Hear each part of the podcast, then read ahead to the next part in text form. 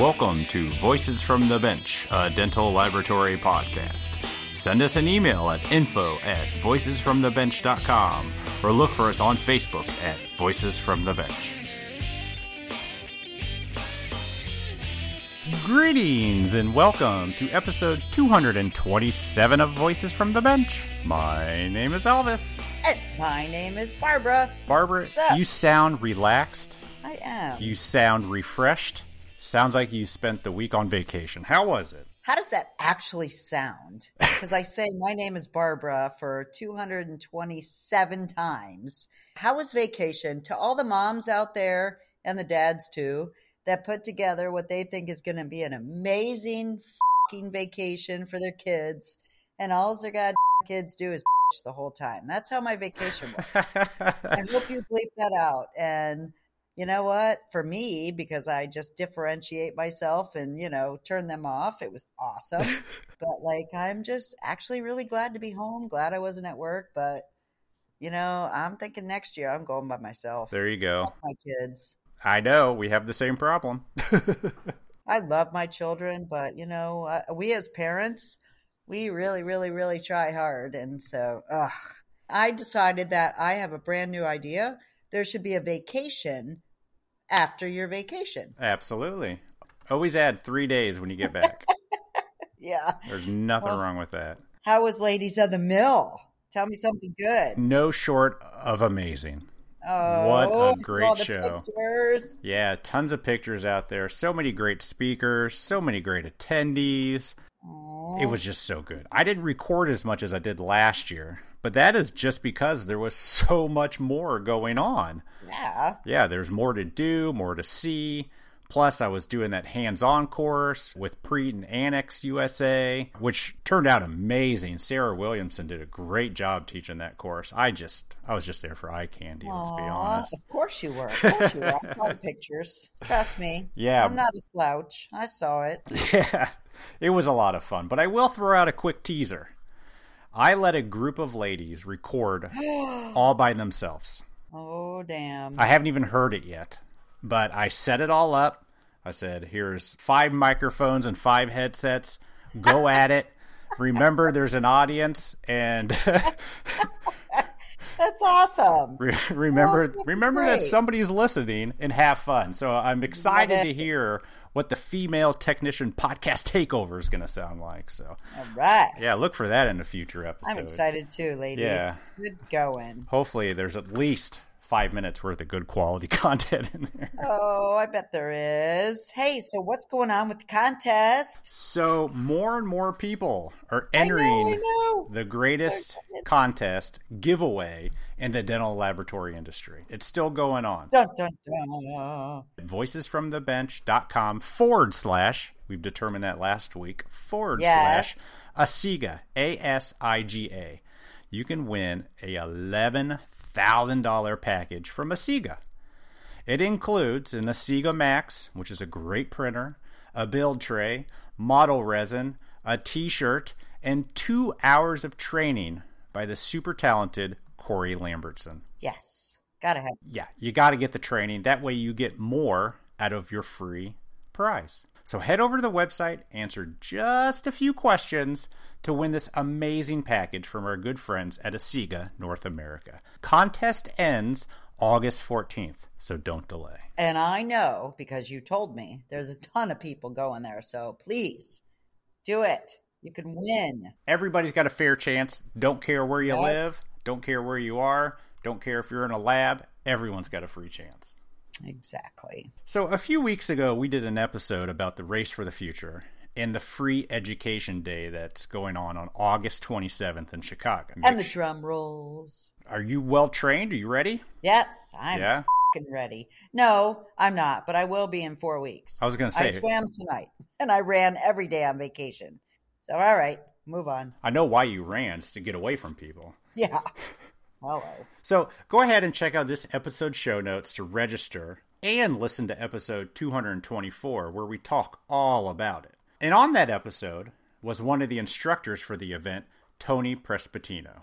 I wanted to get Tony's story, and even though we talked to him way back in the day during our mm-hmm. first Lab Day Chicago recordings in 2019, so I asked Tony to come on. I said, Tony, I just need 20 minutes. Tell me your story. Oh, yeah. Well, his story is so good and inspiring that we ended up talking for a whole hour. I'm so surprised. Yeah, it's a great story. Now, unfortunately, Barb, I don't know what you're oh. doing. Running a lab, running your mouth, mm-hmm. running something, probably just out running. Who knows? But Tony's amazing. Yeah, he's a great guy. He comes on to talk about growing up in a big family, discovering dental because of his mother's prosthesis, finding a way into the lab, teaming up with his twin brother, working for his other brother that's a prosthodontist. Oh. Tony soon found himself the owner of Artifacts Dental Lab specializing in implants. They got so into it that Tony now has a patent all on X procedure that's an interesting process that he talks all about. It's a great story of family and opportunity. So join us as we chat with Tony Prestipino.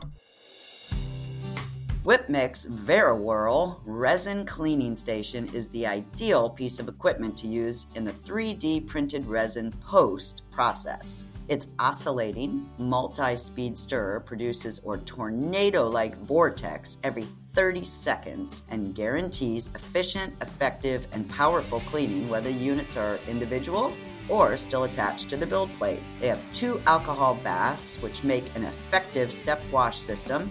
It cleans more efficiently, and there is less alcohol needed, since the alcohol is reusable for both a fresh bath and a dirty bath. Super plus. The VeriWhirl's intelligent design offers features such as mode, time, and start stop button display, which gives the operator full and automatic control of the cleaning process. A mesh basket used in the wash container makes it super easy to keep track of small printed parts when cleaning. The affordable unit's one year warranty ensures that you will have peace of mind as the owner. So visit whipmix.com or call 800 626 5651 for more information about this super popular product. We appreciate your support of the podcast, Whipmix. Hey, Voices from the Bench listeners, ExoCAD here. We want to tell you about an amazing digital dentistry event coming up ExoCAD Insights 2022. It's two days, October 3rd and 4th, on the beautiful Spanish island of Mallorca. This is a fantastic educational event for all of you in the lab industry. Our speaker lineup is top notch. We have master dental technicians, a digital dentures expert, implant surgeons, lab owners, and more. Plus, our own software experts will run hands on sessions so you can get to know our latest releases, including DentalCAD 3.1 Rijeka, which just came out. Problems with the design? Just bring your STL file and we'll look at it. Visit our large CAD CAM exhibition to see the latest innovations. And of course, we'll have a really fun opening night party. So please head to our event website, exocad.com slash insights 2022. Get tickets before they're gone. That's exocad.com slash insights 2022.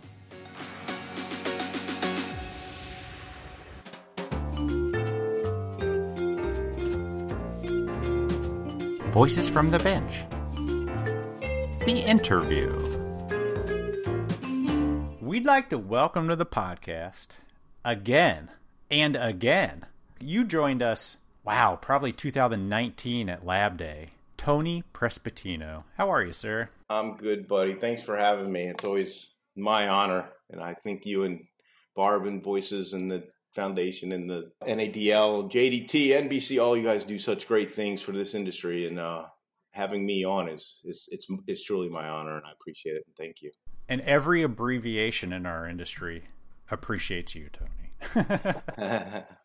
so, Tony, tell us, how did you get into dental technology? Because you own a lab, it's in uh, the Washington, D.C. area. I'm going to mispronounce it. Artifacts. Artifacts. I knew it was something like that. So, Artifacts out in the Washington, D.C. area. How do you get into the industry? That's actually a question that's near and dear to my heart because I'm one of six kids and I'm the youngest. I'm an identical twin. My twin brother and I, you know, we got to see my parents age a little bit compared to my oldest brother is 10 years older than myself. Oh, wow. Yeah. So when I was in my teenage years, I saw my mom having a bunch of periodontal problems and things like that, which I didn't know anything about. I just knew that she was always in pain and Mm-hmm. and she ended up having to have all her teeth removed at an early age.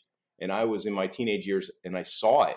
And I'm like, boy, I sure would like to help with this kind of stuff. I had such a compassion for my parents and, and my family. And Well, with you know, that we- many kids, I would too. Right? And, we, and we're all very, very close. It really tugged at me to watch that happen. So I said, you know, I want to do this. And at that time, my brother, like I said, he was 10 years older than me and he went to mm-hmm. dental school. Oh, okay. And, and he's a prosthodontist now. He was at University of Maryland, then went up to Columbia, New York, get his prosthodontal degree. But he's a prosthodontist. And out of the six kids now, currently, three of us are in the dental field. And I think it has a lot to do because there was no dentist or anything like that in our family prior to this. My dad was a physicist. My mom was a stay-home mom, and the six kids. And we all knew we were going to college, but it's it's very incredible. I'm very proud of my parents. And today's age, just probably couldn't be done. But six kids, all married, all have children, all in their own homes, all have their own businesses, all have college education. Nobody has drug problem. Nobody's been in jail. So I'm very fortunate to have the parents that I had, and that compassion for my mother that I had and watched her go through is really what got me into the field. But it also, my oldest brother going to dental schools, you know, had something to do with it as well because I always looked up to him. Also, he was, you know, one of those brothers that you just like. Well, all of my brothers are the same way, but I look up to them. They all push me, by the way. Hmm. I'm, I'm probably the least successful person in my family, and everything that they do in life pushes me to get to another level. So I'm uh, truly a family man. I saw this happen to my mom, and that's why I wanted to do it. My my brother David owns a laboratory called Natural Arts Prosthetics, about two hours west of me, and he started this before I did because he's older than me. So when I got out of college, I was that rebel youngest child person. Yeah. Yep. And yep. of course, Vincent, my brother that's a dentist, and my brother David, who's the tech, it's like, oh, yeah, well, we'll work on this together and we'll do this. And the first thing I said was, I am not going to be a dental technician in a prosthodontist's office as their in house in house tech. Not going to happen. Is that how it was? Was your brother an in-house technician for your other brother? Yes, Oh. exactly. God. So, although I have a close family and I would love to do it, I had this proud thing going on in my head where I want to do this alone. I don't want the kid brother having all these handouts and all this stuff. Yep. I wanted to be accomplished. I wanted to make my brothers, especially my parents, proud of me. So I wanted to be able to do things on my own. So as soon as I got out of college, I worked at a, a laboratory called Latos Dental Lab in Maryland. Okay. And I stayed, I, I never left. I was there for 10 and a half years and they offered me a partnership. And I was so proud. I remember driving home in my, I, here's a quick story. In the 80s, I was a quintessential product of the 80s. I had a mullet down to the middle of my back. I listened to hair rock and roll bands. I had an IROC Camaro that I bought the day I graduated college because I said I'm getting a car. I'm getting a real car because I was my first car was a Honda Civic 1977, and I bought it for 700 bucks. And and that's what I had. All I did was put a, a killer stereo in it, and I thought I was King Mac Daddy. yeah. So I got out of college and I bought the Camaro thinking that, okay, I'm going to deserve this. I worked hard. I think I'm going to get a job that's going to make tons of money and I'm going to go buy this nice car. So I bought it. And I remember driving home, and I still had it 10 years later after I left uh, Latos. But I didn't leave Latos under bad terms or anything like that. Yeah. I left because of a family situation. What happened was they offered me this partnership because I was involved in all aspects of the laboratory. And, you know, my dad gave us a work, and mom gave us a great work ethic. So we Mhm. always delved and dove into everything that we put ourselves into. So I, I became a pivotal part of the team at this company, and it was a, it was in the area. It was considered a large lab. It was like you know 15 people. I rose through the ranks there. Was very gracious and thankful and humbled that I had some teachers along the way, like Bob Latos and Jerry George, who were the owners of that laboratory, Yeah. and of course my brother David and Vincent, who always, if I had anything to do or say, that they would always help me through it Yep. so so I did all these things and finally totally totally floored me. Had no aspirations of ever owning something. I just was going to work, do my job, be happy with what I do. I loved what I do. And Bob Latos, I guess, saw sort of a value there hmm and really just said, Hey, look, Tony, we want to offer you a partnership. We want to give you some of this company. And I was flabbergasted.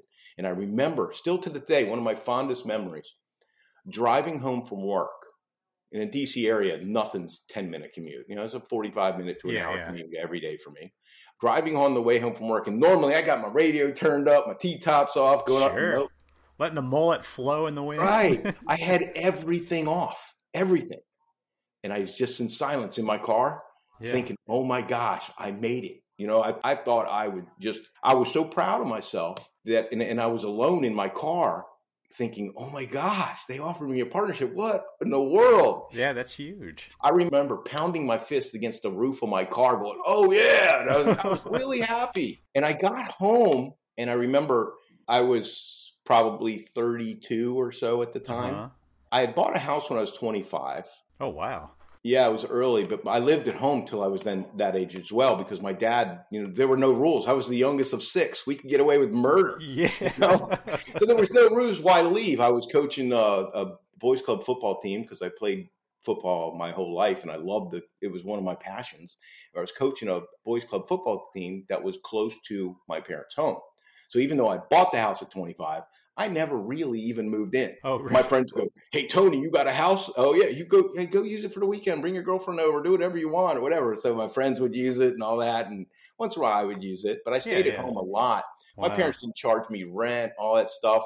My dad did charge me some money to live there because I wasn't in school anymore, Sure. and he saved all that money and gave it back to me. Oh Said, "You're buying a house. Here's your down payment."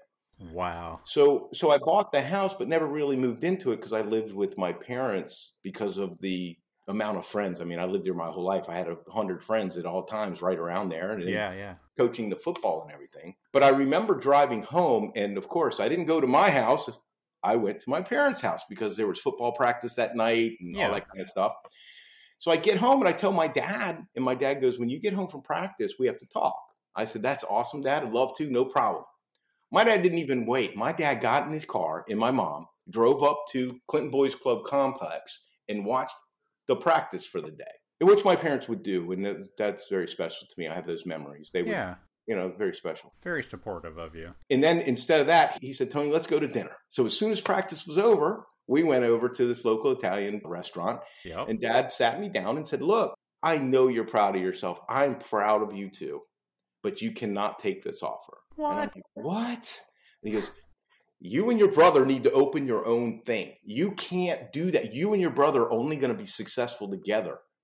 And if you do it the right way, the foundation, and my dad believed in us, the foundation that he had built in us children, two of them together were better than any one on its own. Okay. Yeah. And I said, Dad, that's great. And then, you know, so, but, but don't let me talk you out of it. If you want to take this job position, fine. But I think you and David should sit down and talk together because at that time he was he wasn't two hours west of me. He was five minutes away from me.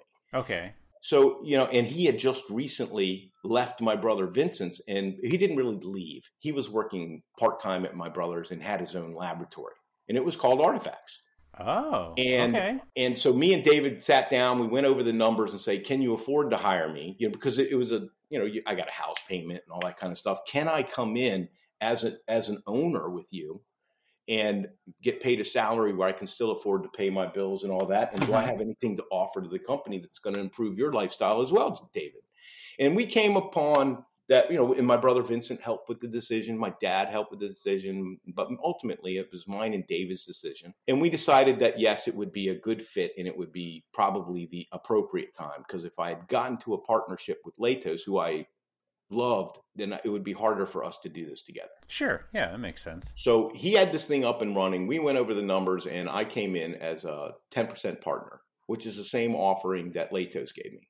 Okay. I gave Latos three and a half months notice because I didn't want to leave them in a lurch, and they were my buddies. And Yeah. they're great. I mean, it was it wasn't it wasn't like oh here's my two weeks notice. It was how long do you need to replace me? And Yeah. they would have people come in, and I'd be part of the interview process and the training issue, and so it gave them enough time for me to hire somebody and train somebody to do my position. Three and a half is more than generous. And you know what? I wouldn't have traded any of that for the world because that still solidified our relationship. The Latoses and us and Jerry George very close over the years. We'd vacation together, our families and the whole Latos family.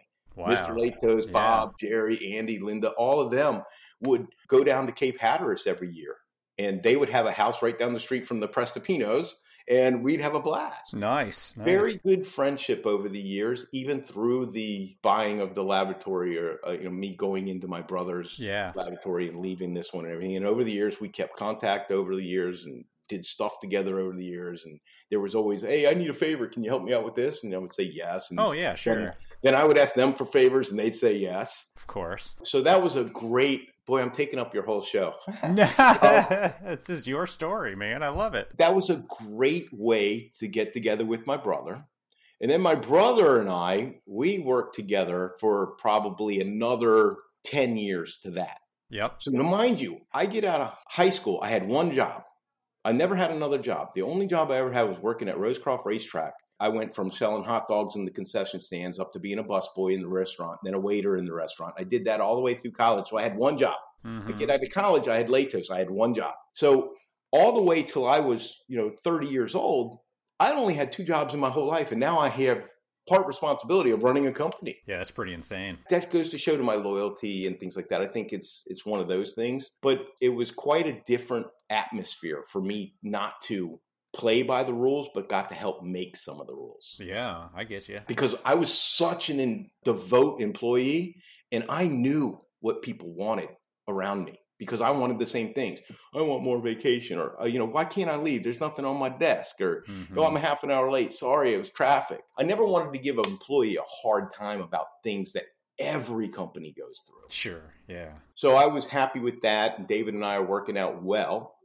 And then my brother decides, he's a big hunter fisherman. He gets like dropped out of planes in Maine and has a plane pick him up 72 later, hours later at a spot on a map. Oh, jeez. He'll go to Antarctica and hunt caribou, Alaska, and do that. I mean, he's really an avid fisher and hunter. Yeah, yeah. And in DC, you can't hunt and fish. No. Not gonna happen.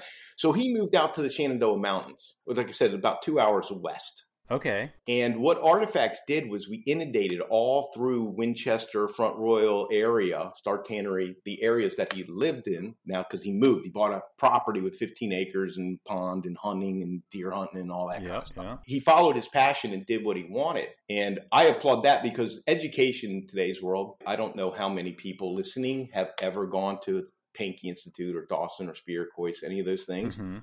But one of the most beneficial things that I know for myself and probably for my brother that enabled him to make that decision to move two hours away from his own company so he could do what his passion in life was to do Yeah. was because I remember at Pankey, one of the courses was it wasn't teeth, it wasn't dental, it wasn't occlusion, it was how to manage your expectations and how to run your life successfully instead of just your business.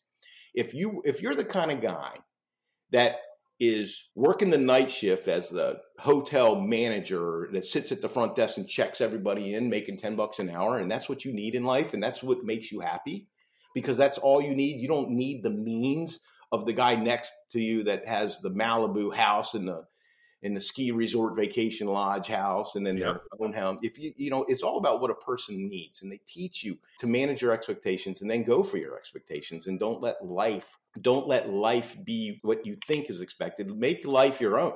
Sure. Do your own thing. Make it what you want, and that's what David did.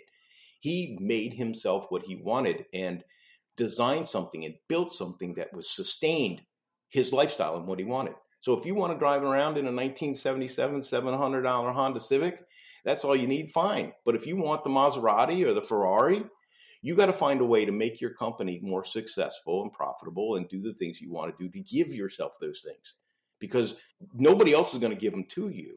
So you have to do it yourself and, and then come up with a strategy that works. And you'll fail at some and you'll do good at some. And all failure, I mean, leads to success if you do it right. So wait, when he moved out into the woods, Yeah.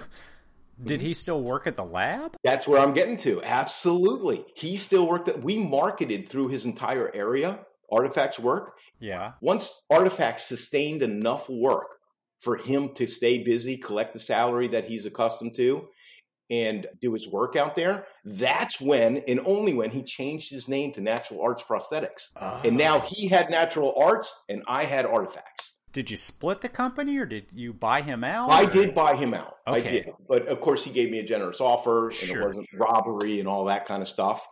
And then, of course, we made sure that he had enough to work to sustain himself. And now he's successful, very high end.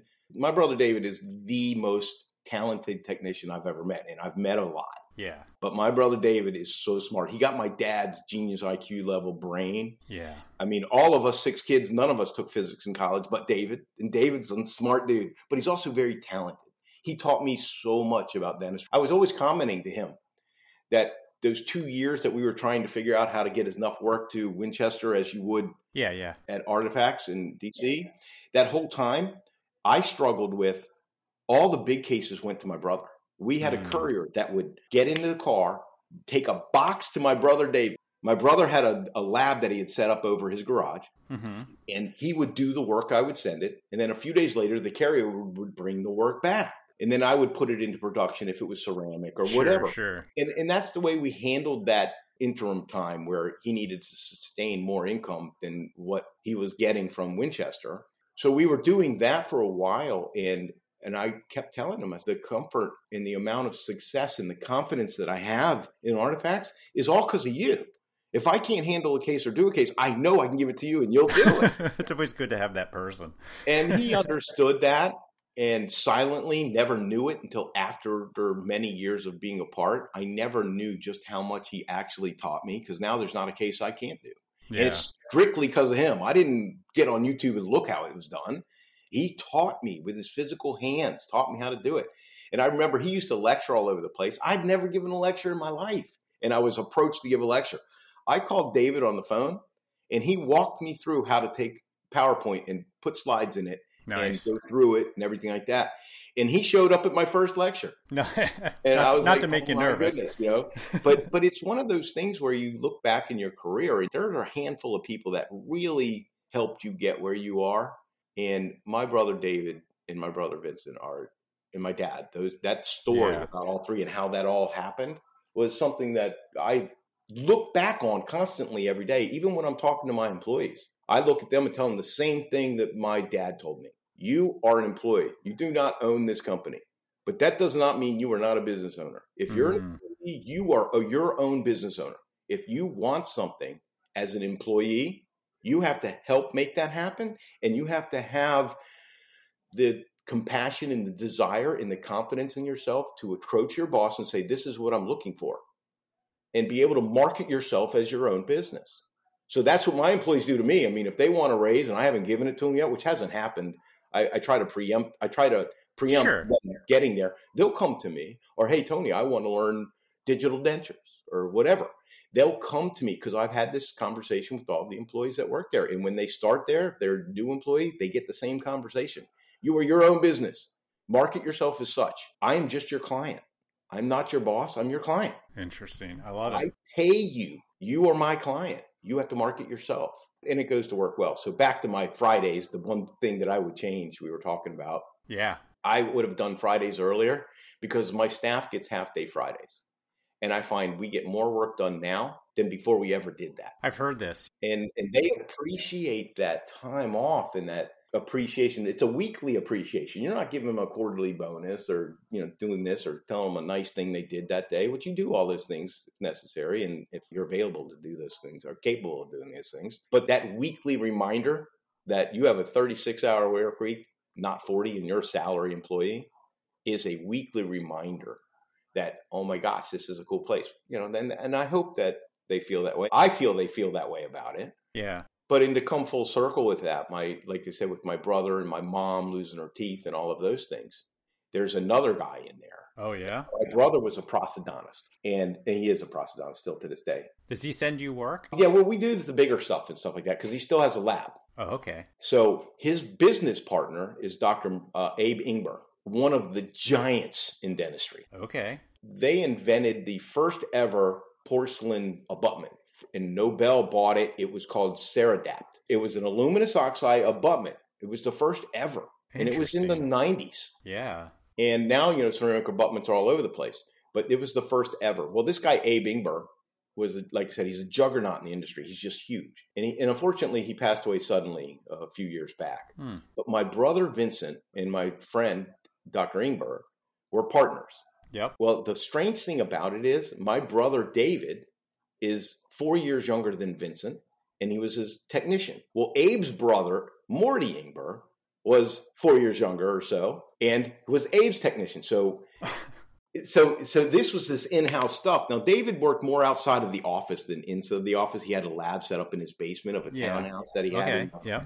On Shady Grove Road in Maryland. So that grew with Morty doing most of the dental laboratory work, David doing his own thing and having doing work with the prosthodontist in that practice.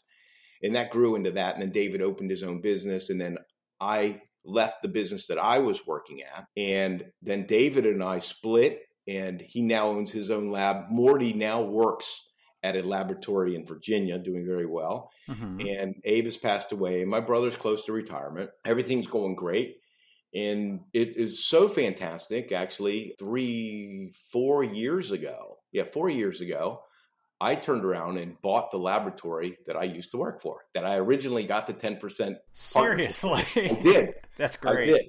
And and now Bob and Jerry, two of my best friends and revere as great technicians in their own right, for sure, for sure. Now work for me. And what a what a feather that my group that I surround myself that help me and enable me to do these kind of things is it's a, it's a fantastic story of It's- where I started and then where I'm at today. To go back to buy the one that offered you a 10% is pretty amazing. It was so fulfilling.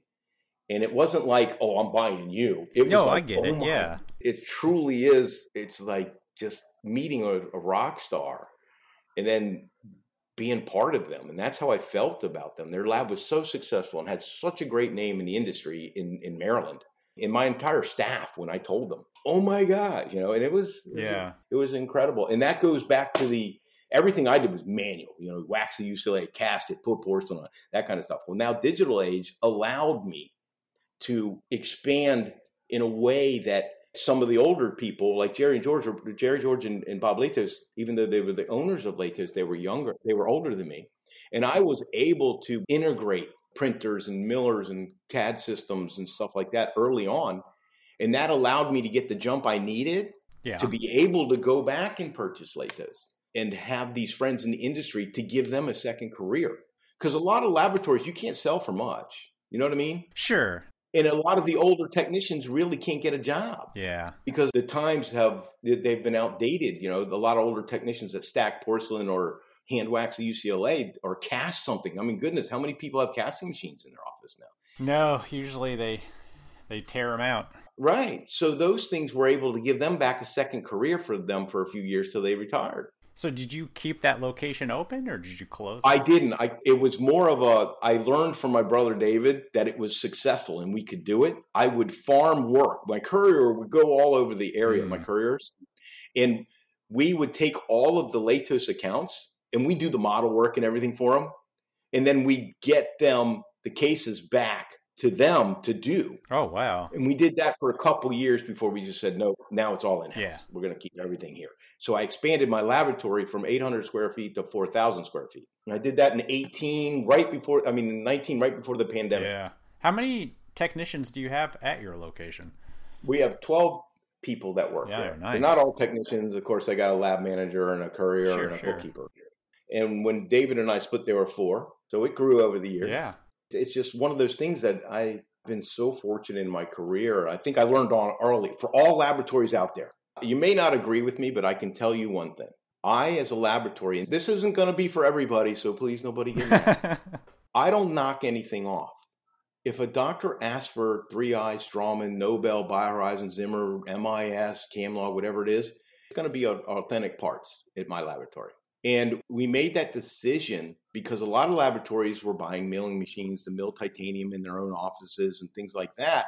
And I made that decision because I thought my brother's a dentist, and my brother's like, I'm never knocking anything. What's the point? No, I'm not doing. Oh, you can save some money. Well, you save some money in the front end or lose the money in the back end. And there was this. It's a philosophy more than anything else. hmm So I decided to make that call and be surprised. I am friends with every dental rep in my area the Nobel, Straumann, Zimmer, BioHorizon, 3i, all of them, when they go to dentists, they'll say, who, what lab? They're going to pop out three names. You know what I mean?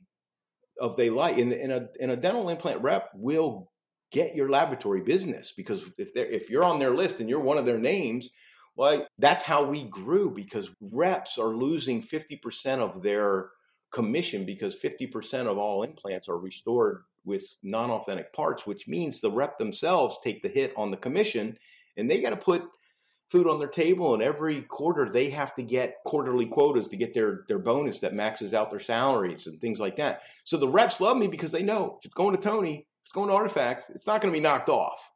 And they're going to get their commission and credit for that, put food on their table. So they know the loyalty there. And then in turn, I'm loyal right back to them. The relationship between a laboratory and all implant reps is an incredible one if you can manage that with equal respect for each other then I think that that's for all laboratories. Tidbit information. I went from eight hundred thousand a year to two point four million, and that was when my reins were taken off. When my brother and I split up, I didn't have to answer to anybody. And of course, everyone's got different philosophies. Sure. And David's great. David's great, but I didn't have to answer. I, I made my own decisions. Whether I succeeded or failed, were all going to fall on my shoulders, and I saw value in that. So that's what I did. And then we went on to lecturing and we went on to digital uh, stuff. And some of you may know I've patented something that is also in the area that I work in. It is the most popular way to do an immediate load teeth in a day type restoration. And that has pole vaulted us as well. Every couple years, we kind of reinvent ourselves. Well, you have to in this industry. Yeah, yeah, you have to in this, especially how fast it's moving right yeah. now so we do that and you know coupling with lecturing and having the support of your implant companies that actually want you on your on their lecture circuit so you can lecture about their products. And it doesn't have to be one. It, it can be all of them. what did you patent? I patented that this is a funny story actually. I didn't think i could patent it but i remember i was speaking at the academy of osseointegration in 2012 in phoenix arizona. Mm-hmm. and I, I mean, I tell my kids this. This is weird, but I'm going to tell you. so I'm telling the world. All right, I'm the kind of guy. I honestly, I can honestly tell you, I am actually a shy man, and I'm a bit of an introvert. But when I'm not an introvert and I'm socializing, I'm a very good socializer, and I'm not that shy. That's called extroverted introvert now, that might be me because I personally love sitting on my couch and watching a show on Discovery Channel more than I like doing most things. Yeah. You know, and I like being around my kids and my wife yeah. and all those things. But over the years, now that my kids are getting older, I have a 17, a 19, and a 22 year old. And over the years, I started to realize, as a father would and a mother would, when you advise your children and you're trying to sculpt them young minds into being respectful, responsible adults, I started to talk to them about because shy is not a good thing to be mm if you're trying to get somewhere in your life. It's okay to be that way. It's okay to be shy and it's okay to live a modest means and it's okay to have all those things. But if you want that vacation home and if you want that confidence building thing, you know, you need to, you know, step outside a little bit. So I remember I mean, weird as can be. But yeah, I remember seeing that at the time it was Biomet 3i. Okay, yeah. Everybody was there. The CEO, the CFO, the territory managers, the regional manager, everybody was at this meeting. So I remember sending an email scheduling a 30 minute appointment with the president of Biomet at the time. Okay. And I was surprised as hell to get a response saying, sure, yeah. you know, 1215 on Thursday in the Hallmark room or whatever it was, you know? So I went and made a PowerPoint presentation, had it printed out, binded into a notebook. Mm-hmm. And I had like five copies made because there was you know, like five people. Sure, sure. And I went over a plan with the president of this company who I'd never met and said, I know how to make because they had just launched a product called Encode. Okay, yeah. Which makes it easier to take an impression than using a $70 impression coping. Yep. I put together a, a, proposal for Maggie Anderson, who was the president, and they had their territorial manager, Brett Deaver, in the room, who was like for the whole country in charge of all the reps. Yeah. The head engineer, Tate Robb. And we're sitting in this room, and I said, I have a proposal for you. Thank you for your time. here's a proposal on what I would think we could do with the newly founded immediate load protocol in the industry because at that time it wasn't very popular. There was only a couple clear center center, Yeah. clear choice centers, things like Yep, that. yep. So I went over this thing with them and they were like, "Oh my god, this is phenomenal." And then they continued to keep me for 2 hours. So what I'm trying to say out there is do things that will get you in the door of places. For my children, and I tell them that. Don't be scared. If you think Elvis Dahl, the, the voices of the bench, and Barbara, and if you see them in a room and they just at Chicago and they just did a podcast, I mean, they're not unapproachable. Go up to them and say, "Hey, look, guys, what's going on?" I remember talking to you in the very beginning, Yeah. saying, "I want to be on your podcast." That takes a little bit of confidence in yourself to be able to do those things. But if you're going to get to any place that you want to be, you got to do that. Go present yourself to the owners of implant companies and you know anything. If you if you like Annextent and things like that, go talk to them. Put yourself out there. Put yourself out there. So that's what I did. And now I didn't realize at the time, but you can patent an idea, a protocol, a procedure. You can do that today. You couldn't do that in the 80s. Of using other people's patent parts? Well, no, it's not a part thing. This is a procedural Okay. thing. Here's how it works. In the 90s, the United States Patent Office realized a need for patenting a procedure. Mhm. The reason is because computers came very, very popular. Yep. And you all know you got servers out there and, and engines. You got engines that can drive you when you're on a computer. You have Google and you have Bing and you have, you know, all the uh, Safari and things like that. But if, if you typed in voices from the bench into Google versus Safari or Bing or any of those, Yep. it's going to take you right to voices. But you know what it doesn't do? And they're not allowed to do? They're not allowed to get you to voices on the same roadway. Oh, because they patent that roadway. They patent the avenue that Google took compared to Safari to get to voices of the bench. Interesting. Okay, I'm following. So now the, the patent office has allowed these patents on protocols and procedures. So it's not a part, it's not a widget. It's a procedure. Mm-hmm. So I didn't realize it at the time until somebody approached me and said you could do this. So I said, "Well, sure. Well, let me try. What's the hard?" Because that was I never expected anything to come out of it other than I know what we're doing. My my business partner, by the way. Oh, let me get into my business partner in a minute. But I talked to some people and I ended up starting the patent process. Had no idea it was going to be that difficult, and I can honestly tell you, it's as hard as any four year bachelor degree you can get Yep.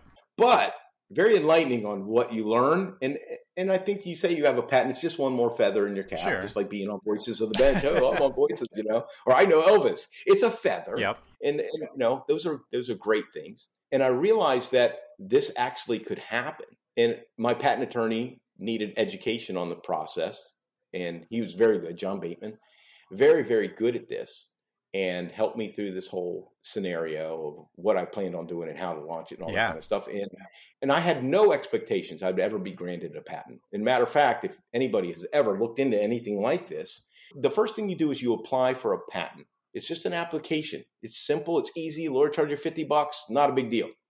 Then it goes into the patent office, and the patent office reviews it and says, okay, interesting. I'll give you 12 months to prove to me that this is a patentable idea and you are not infringing on anybody else. hmm So that's when you write down all your claims. Your claims are what you're claiming this to do for the particular industry you're in. And once you write it all down, and that's where the lawyer comes involved doing all the legal terms. Sure. You write it all down, you write the procedure or the product all down, all its benefits and and what you have to do to get there and, and what materials you use to do it and this kind of stuff. Once you do all of that, then it goes to a patent examiner.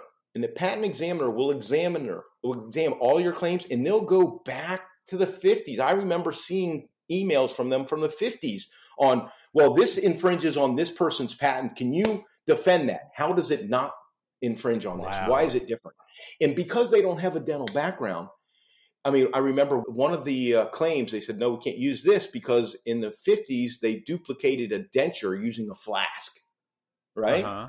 two pieces of plaster duplicate and i said yeah that's, that's exactly what happened and that but that's totally different than what i'm doing and then i have to explain the whole procedure and then the examiner will get into it and then deem whether or not that was a successful defense or not And you do those things. If you have, you know, 25 claims, you have to defend all 25 of those claims. And the, and the patent attorney's job, the examiner's job, is to make sure you're not infringing on anybody. Wow. They will actually dive into it and come to you about everything. So it took me five years, almost five years to get a patent. Wow. Because that is a long process to get everything copacetic with the United States Patent Office and the examiner. But we ended up doing that. And that was a very, very happy day. And then we went further and applied for a patent in Canada and got that as well which was much easier because the first initial patent was uh, already done. Sure, they just accepted it. Yeah, a lot of the claims were already defended and things like that. Now that you have this patent, what? You know, I'm not going to travel the world or the country doing immediate loads. It doesn't make sense to hop on a plane to be in surgery all day, hop on a plane and go back to work. It's not profitable, doesn't make sense, and it's not worth it. So I have, you know, like a 120 mile radius of artifacts that we do this mm-hmm. in. And during this whole procedure, we went out to Colorado and we had a proof of concept done by Dr. Stone out in Colorado and his tech, Jerry West. And you know, non-disclosure signed, everything like that. And we got a group of doctors that were willing to do these cases, and they did them for a full year. And we wanted to make sure we were having the same, same success we were having. Yep. So we did, and they were having incredibly great success. And then at the time, it was not called ZimVie; it was it was 3i, so Biomet 3i said, okay, we want to invite five, or six labs in here and we want to have them sign non-enclosure and see if it works for them. Because they were courting me and I was courting them to see if this could, you know, be a, a relationship. So of course they had those five or six labs do cases. And of course, just like in Colorado, they were very successful. So that's when we came to an agreement and now Zimmer Biomet or now ZimVie, we're in contracts together. Nice. And I believe it'll be launched this summer.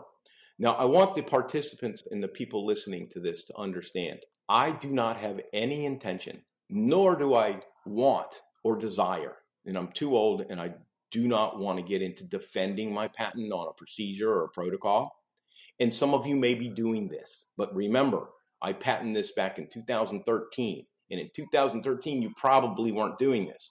The reason people are doing it now is because it's out there and you can and it's the right way to restore a full arch and get good results and timely conversions. So this isn't something that Tony is saying, "Oh yeah, you can't have a patent and you can't do this because I have a patent." And da da da. Yeah, patent your ideas too, and whatever you know. It's it's about my family. I did something to ensure my family's future, and I won't defend that. But I also encourage all of you. I'm use this stuff. I'm not telling you you can't do it. But if Zimmer Biomet or ZimVie owns the process, just go through them. It's not going to cost you. I don't think it's going to like the ENCODE license, which I know pisses everybody yeah. off. You know, ten thousand dollars and you can read our codes. I get it. I get it. But they invented something that was truly, truly innovative. It's cool. When they came out with the ENCODE healing abutment and you got rid of an impression coping, it was truly innovative. Yeah. And so they deserve how they decided to sell that. I think we, me and my buddy Julio, I think we deserve what we've done, even though it's very easy to do and other people are already doing it like this. But if you go through ZimVie, I think what I, uh, in the way it's structured, I believe you're going to get a bar at a discount and you're going to have, uh, be able to put it on your marketing material that you do these things and all that. Now, does it mean you can only do it on ZimVie implants? No, it does not. I'm sure they are working on a method to where you can do it on any implant, but that may may involve some sort of residual fee, but it should not be much. I know that I can do them because in my contract and intellectual property, it doesn't matter what implant system it is. As long as Artifacts is doing it, we can do it on anything. Because nice. I wasn't going to give up. I mean, you got to remember, my company, before I started doing this, we do over a million dollars a year just in this one procedure. Wow. And if I said I'm only doing it on ZimVie, I would cut that in half or even a third. Yeah. I'm not going to bastardize my company for this. So it was in the contract and we're able to do it. And I know I'm I'm I'm talking about something that I hope you get. It's not arrogance, it's passion. I believe what we're doing is the right way to do these cases. Yeah, and uh, and I hope that uh, everyone realized that. But that wasn't a tangent. I'm not going on a commercial for my patent. No, not at all. I was going on. You as a young business owner, uh, there, there's plenty out there. As a young business owner, get a hold of your reps. Be partners with them. Let them market your business for you. Come up with innovative ideas, whether you patent them or not to make procedures better. like I said, we said, okay, how can we make full arch immediate load prosthetics the same situation as Encode? Very easy for the restorative dentist, no confusing parts. I mean, our triple jig, what we call it, is something that literally, if you do a single unit molar, custom abutment and crown, the first restorative appointment is either an impression or a scan. That's usually a 30 minute appointment.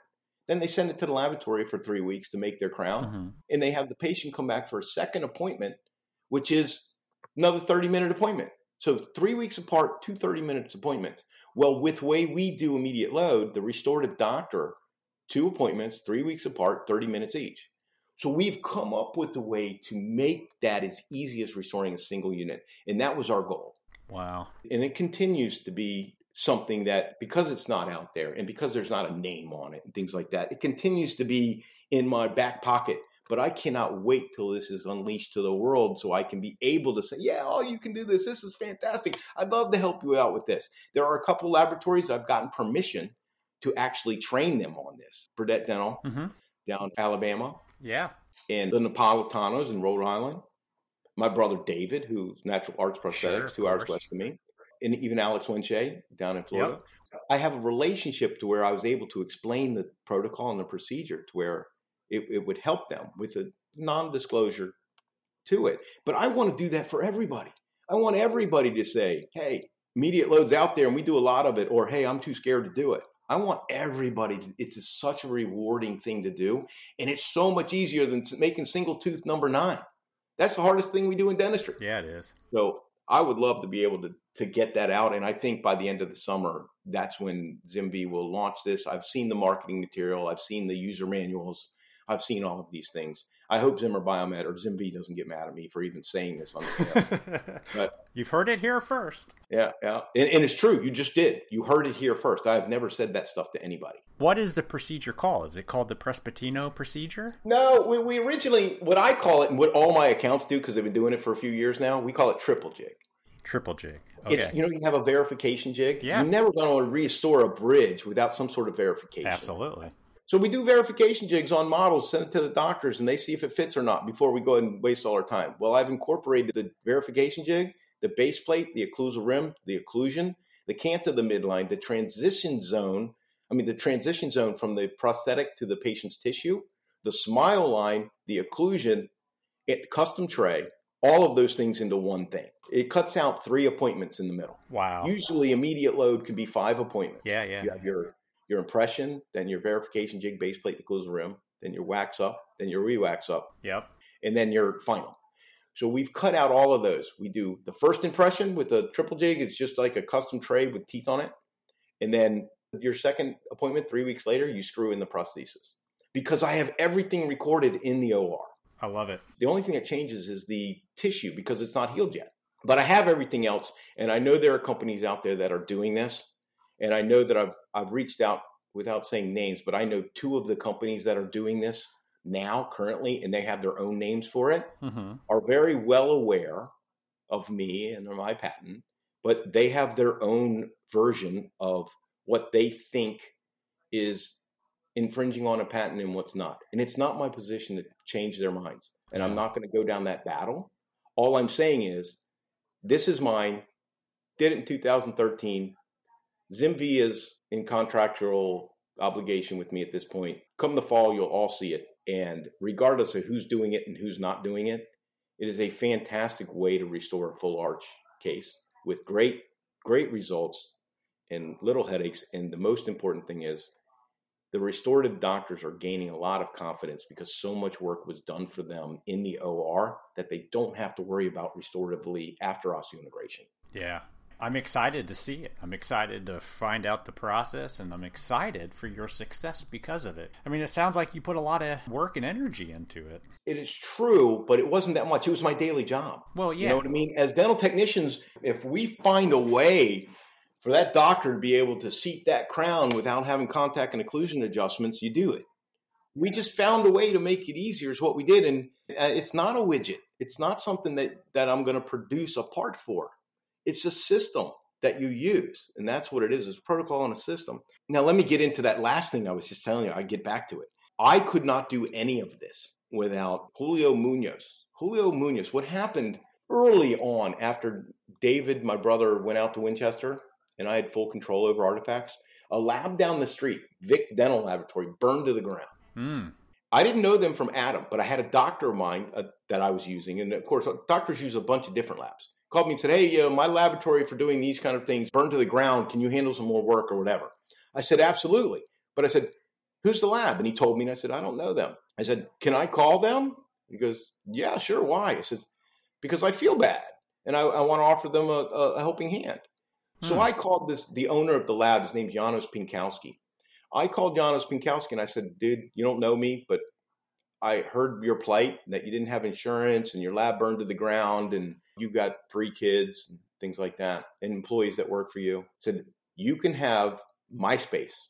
I have extra space and you guys can use it. You have one year to get yourself back up on your feet. I'm not going to charge you anything, but I really have a compassionate area for dentistry, you know, because of my mom, of course, but in dentistry in general. And I don't like anybody to have to go through that if I have the means to help them. I mean, currently, right now, Artifacts, dental donated services, I don't know how many people know about them. Oh yeah. We probably do more free dentistry for that organization than anybody in the country. And I'm a small man, 12 man lab. Catholic Diocese of Washington, D.C., we do their teeth, the fathers and the sisters and the nuns and stuff. We do their teeth at no charge. We actually do a few pro bono full arch hybrid cases every year to deserving patients. Wow. We're really big on that. At this point in my career, it's what gets me off. I, I really enjoy the feeling of my kids opening a Christmas present as much as I do the deserving having teeth in their mouth. Yeah. It really makes me a lot happier than anything else. So I called up Vic Dental Lab, Janos Pinkowski, and I offered this to him. And he was like, no, no, no, no, everything will be fine. And I know he was taken back because I could hear it in his voice. But he called me back the next day and said, Are you serious? And he did. And they came over. And him and his employees worked in my laboratory. And they used my equipment, they used my machines, they bought their own materials, but they were, you know, my model trimmers or my dent or my hand pieces or whatever it might be Hmm. and they used that kind of things. And over the course of the year, he could never get himself back on track. So I bought him too, but a very low amount. And I retained two of his employees. Him as the owner, Janos Pinkowski, yep. who is now my lead ceramist, who was fantastic. I told him before, we've had some great ceramists, but uh, Janos is, is probably the best ceramist I've ever seen. Yeah. But the other one was Julio Munoz. Julio Munoz was born in Bolivia, moved to this country with his wife and two young, young, young children, living in an apartment, making 30 grand a year. Well, it turns out that Janos had him working as a denture technician. So he was doing all his dentures. Well, I was just starting out doing all these immediate loads and I was lecturing, working at my bench, and going to every surgery to pick Mhm. up cylinders in a denture. Yep. So I said, Julio, yeah, we got room for you here. Do our dentures, but I'm going to take you out on the road with me so we can do surgeries together because I need somebody else doing these things because I can't do them all. So Julio starts doing them with me. We sponsor him at Artifacts. We get him his green card, his citizenship to the United States, all of that stuff. Legally, above board, very Yeah. thankful. And he is extremely happy with this situation. And now, a year later, after 100 cases in, I don't go with him to surgery anymore. He does them his own. Now he's got over 1,500 cases under his belt. Wow. But listen to how lucky I got. Karma is a real thing. Julio Munoz is a board certified oral surgeon from Bolivia, and he was working as a dental tech, who I happened to give a position because his lab burned down. And now he's doing immediate loads. So he was a dental technician making dentures. He's an oral surgeon from Bolivia. Now he's doing implants and dentures. You don't get a better fit than that, wow. right? Wow. So I saw the writing on the wall going, this guy, now he's got his own citizenship, he's got wife, two kids, he's got aspirations, motivations, inspiration. He has all these things. He's going to leave me. So I offered him 30% of my company a couple years ago and he took it. So now I'm no longer 100%, but I'm 70% and Julio owns 30. Now, mind you, he's a lot younger than me too. So I have an avenue with him in the future. My accounts are getting to know him. Now my accounts, if if you're in the Washington, D.C. area and the name Julio Munoz comes up, yeah. in dentistry, it's over. Everybody knows he's the best. Wow. And it's because of his education before he ever came to me. Yeah, I showed him how to use an implant. Big deal. He had all this education. So there's nothing he can't do in that OR when a problem happens for a dental technician. He's trained for it. Yeah. So what a great relationship I got with him. So that is another thing. I'm, I'm telling you, over my career, I've got lucky with lots of things. offering a partnership from a laboratory, invited in by several implant companies to be their KOLs, you know, asking to speak and lecture, getting Julio on board, having a brother like Dave and train me, owning a company, being on Voices of the Bench, being on the NADL and the FDLT boards. These things I find as a fortunate thing, not a, oh, I deserved every one of them. I don't think I deserved a single one of them. I think what happened was, I think that companies and people in the industry in general said, you know what, this guy cares about what he's doing. It's got nothing to do with intelligence or or anything like that. I didn't work 100 hours a week. It wasn't that kind of motivation. Yeah, I, I put in my time. Don't get me wrong, but I could have worked much harder. I believe. But I just believe it's the passion of it and the confidence you have in yourself. Because I had some great teachers that allowed me to have confidence, and I had a mother that allowed me to to have the passion for what I do. Dude, you can totally hear the passion in your voice. It's amazing. Well, thank you. I still do. I still to this day have as much passion as I ever have. You have a bunch of kids. Why aren't they coming into the industry? Oh boy, I'm so glad you asked. What a great story for this. Okay, my oldest, very proud of my children and my wife. I couldn't do what I do without any of them.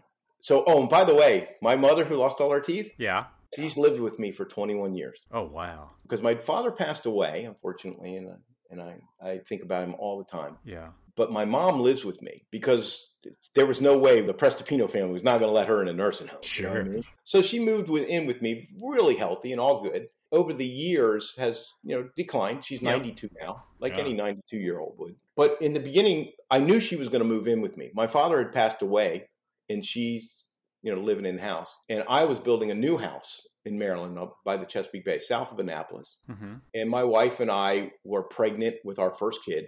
And I built the house and I told my wife, and this is how I know I married the right woman. I told my wife, I want to build an apartment on the building.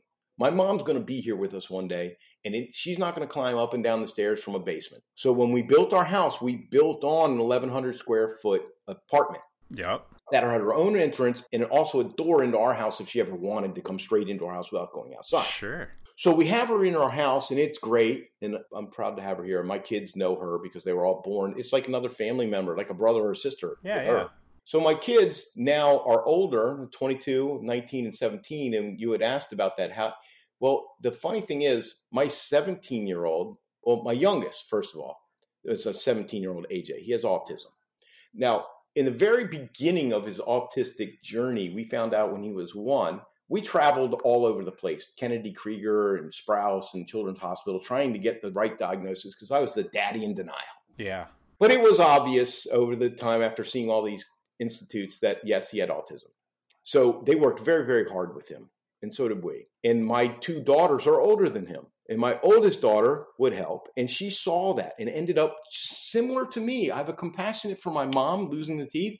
Well, she grew up with a passion to help special needs children and she went to college, graduated summa cum laude in May. Hmm. And she has a job starting as a teacher of special ed in August. Wow. So she did not have any interest in teeth because she knew where her passion was, like I did. You know what I mean? Yeah, yeah. She knew it early. Yeah. That's Jessica, and that's why she's not doing what I'm doing. And then my youngest child, the autistic, but he's not now. Believe me, guys, when I tell you that this is something that if you work hard in the beginning, it makes all the difference in the world as they get older you would not know my son was autistic unless you lived with him and you saw some sort of idiosyncrasies, but very rare, very few. Yeah. Very, it's very non-detectable at this point. All autistic children really have one passion, like in Rain Man, it was math. He could do math, right? Yeah. My son loved weather. Weather. Everything about weather he could tell you about. He wanted to be a weatherman up until about a year and a half ago. Yeah. Now he wants to be a plastic surgeon. What? Switch. I think he's a name. One of our accounts, um, Dr. Hamra, is an oral maxillofacial person, but he's also a plastic surgeon. Yeah. And he's verified on Instagram and all that kind of stuff. And my son's smitten with him a little bit. And I think that had something to do with his career decisions. But you know, we don't know what his path will be if he'll truly get into plastic surgery or not. But you know, of course, we support him, and we'll see where he goes. He still has another year of high school, so he's not going into what I'm doing. But who knows? Maybe when he gets out of college, maybe he does want to do it because it's in his field. Who knows? Mm-hmm. But my middle daughter, Amanda, graduated high school early, graduated college early with her business degree, and she magna cum laude as well. And she is 19 with a college degree, high school degree, and she's in LA at the number one makeup school in the world called Mud. Mud. Mud, M U D, makeup designory. Okay. So it's like Juilliard for musicians. I get it. Yeah. Yeah. Right. So she's there educating now, and she is, you know, making connections in the movie industry and all that kind of stuff. And, and this isn't just makeup. She originally wanted to do makeup. She did makeup in our basement. I built her a room and put her logos all over the wall and all that kind of stuff. And she did all the kids' prom makeups and stuff like that. So originally, she just she was so good at it that she put something on TikTok, and a day later, it's got two million views. Oh, yeah. So she was loved the makeup, making a woman really happy in her skin. But then this mud course escalated it into just the other day. She asked me if I could make her a pair of prosthetic eyes Whoa. Because of this makeover she's doing on it. And her instructor, she was she called me two weekends ago, and, and this guy, the makeup artist on Pirates of the Caribbean, sitting on the phone with me talking about stuff. Oh, that's like, cool. Oh, how big is that? So she's really cool. She's like, this is what my daddy does. She's so proud of me. That's awesome. And it's getting her an avenue in the career she wants because of the stuff she's been exposed to from me. Mm-hmm. Absolutely. And that's my daughter there. And so I don't think she'll be doing teeth, but I think she'll be doing prosthetics in the future. Who knows? So no, my kids aren't doing it. But the end of the story is I do have my niece, my twin brother's daughter, yeah. who works at Artifacts. Her husband works at Artifacts. It is a fam, and my wife works at oh, Artifacts. Oh, so it is great. a family Yeah. affair. So four out of the twelve people are Prestipinos. It is a family affair, and who knows where it'll go. That's awesome. Now you're sitting here making me talk about my story, and I'm looking back on it going, you know what? You're right. You asked me early on, would I change anything? I don't even think I'd change my Fridays. I'm good. I'm uh, good where it is, bro. Yeah, I think originally before we even started recording, I asked you, would you do anything different? Right. And you, at first you said, yeah, sure. But now not so much, huh? No, because those Fridays probably helped me with all these things too. Oh, man. It all led to where you are now and where your family is now. That's a great, great story, Tony. Thank you for having me. I appreciate you, man. Dude, I appreciate I've never got to tell that story to anybody. The whole story like that with my mom and her situation, the patent, my business partner Julio, my children, how happy and honored and proud I am of being on Voices and FLT and stuff like that. I never really get to tell people that. You know, and those are things that, you know, what a weight lifted off my shoulder. I got it all out. there you go. For the world to hear. Yeah. Tony, we appreciate you. No, I appreciate you guys. Yeah, thank you so much. Barb, I miss you, baby. you want to give a big cuss word just because she's gone? Thanks a whole hell of a lot, you fing Never mind. I'm not even going to go there. I don't know if I can call her names. I know I can use the F bomb, but I don't know if I can call her names yet. I get it. Maybe in Chicago. There you go. Well, we'll see you in August, man. Come see the, the first ever FDLT uh, Education Day in the in the race out in Chicago in late August. Uh, Yeah. I'm one of the presenters. I'm honored to be that. Aaron Deutsch and Mike are two other presenters. I'd be thrilled to see you all there. I hope we can pack this place to do our industry some good. Absolutely. Awesome, man. We'll talk to you later. Elvis, thank you, buddy. Yep. Have a good day. You too. Yep. Bye bye.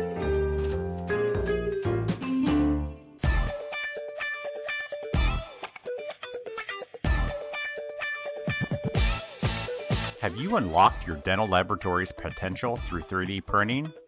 Well, with the Asiga, you can. Did you know Asiga has over 500 validated materials on their open material system? And it's growing every day? By harnessing Asiga's proprietary layer monitoring technology with its smart positioning system and its integrated internal radiometer, as a laboratory, you'll be able to produce any indication you desire. It doesn't care if models, splints, temporaries, or heck, even permanent crowns. Your investment will be future proofed with Asiga's rugged engineering, providing you with a fast, accurate, and repeatable machine with a reputation that is time tested in the dental laboratory industry. If you'd like to learn more about the Asiga's machine or the material offerings, please visit the website at asiga.com. That's A-S-I-G-A dot com. Or contact your favorite dental reseller. And we appreciate your support of the podcast, Asiga. I love his name, Prespatino. I got it. So thank you, Tony Prespatino. I'll say that just for Elvis because he can't say anything. For joining Elvis, sans me. I'm sorry I couldn't be there. I really, really was. I'm actually a little upset that I missed this one because you know how much I love the family aspect in our industry. So, super bummer for me, but it was a great hearing your story. I wish you all the success with the patent and continued growth with your lab. Hey, guys, if you want to hear more from Tony, don't forget to go to Chicago on August 27th for the free Education Day. And I say again, the free Education Day put on by the Foundation for Dental Laboratory Technology. So head over to dentallabfoundation.org for more information and to register. And remember, it's free, it's in person, and Elvis and I will be there. It could be the best thing this summer, other than my vacation. Just saying. It sounds like it could easily be better than your vacation. oh, no kids invited. yeah, ditto. All right, everybody. That's all we got for you, and we will talk to you next week. Bye.